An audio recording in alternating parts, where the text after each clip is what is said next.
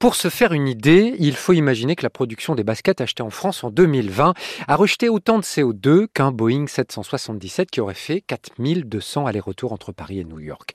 Pour voir ce que ça représente comme déchets, il faudrait aligner autour de 1600 camions de 38 tonnes pleins de vieilles baskets, soit une file continue de 20 km. La basket occupe une place très particulière dans nos vies. C'est à la fois un objet de culte, un objet commercial, une identité, un choix éthique et un objet de collection. Pour en mesurer l'impact, il suffit de pousser la porte des magasins dans lesquels la sneakers, comme on l'appelle ici, est devenue un objet de culte à haute valeur commerciale.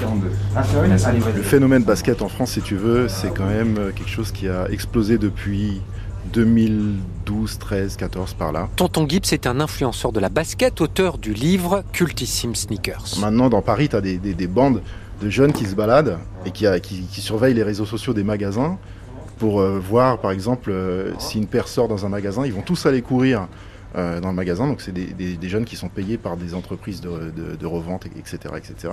parce qu'il y a tellement, il y a plus de demandes que d'offres, en fait, si tu veux. C'est l'offre et la demande, c'est comme la bourse. Quoi. La question derrière, c'est quel est le prix que paye la planète. Pour le savoir, il faut suivre le parcours d'une basket de sa naissance à sa mort. Et son lieu de naissance, c'est presque systématiquement l'Asie. La basket que j'achète dans mon magasin peut parcourir plus de 17 000 km en bateau entre les usines de Xiamen en Chine et le port du Havre. Elle est à cheval sur le pétrole pour constituer le plastique et le charbon pour alimenter la production. Nous produisons principalement la sneakers en particulier en Chine et au Vietnam, qui sont les deux plus gros pays euh, producteurs de sneakers. Michael Royer est vice-président du groupe Royer, qui produit des chaussures depuis trois générations, ancien distributeur des marques Converse et New Balance. Depuis plusieurs décennies, euh, l'Europe, en particulier la France, ont abandonné euh, ce type de production. Et donc maintenant, toutes les connaissances, technologies, façons de faire sont en Asie c'est eux qui ont les meilleures usines et les meilleures machines pour produire des baskets et la meilleure technologie pour produire des baskets maintenant.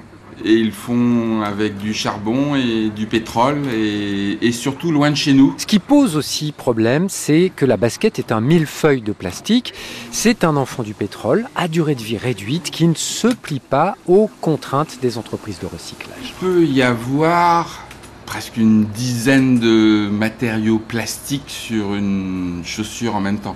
Il y a la question de coût qui rentre en compte évidemment, mais il y a aussi euh, une partie sur la technicité des produits.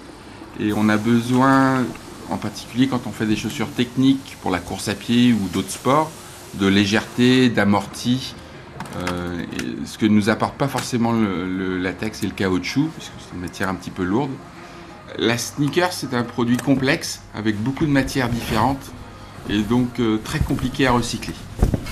Ceux qui sont les mieux placés pour mesurer le travail qui reste à faire avec la basket, ce sont ceux qui la récupèrent en fin de vie. On ne le sait pas assez, mais quand vous décidez de vous débarrasser d'une paire de chaussures, ce n'est pas à la poubelle qu'il faut la jeter, c'est dans l'un des 44 000 points de collecte. Ça n'est pas un grand succès parce qu'on n'y retrouve que 10% de ce qui a été mis sur le marché, mais avec ces chaussures qui sont déposées dans ces points de collecte, on peut créer une deuxième économie. Nos baskets sont des pigeons voyageurs elles naissent en Asie et elles peuvent finir leur vie en Afrique. Le but euh, de notre tri, c'est effectivement de trouver une deuxième vie à ce que l'on collecte. Pierre Duponchel, président du Relais France, c'est une émanation d'Emmaüs.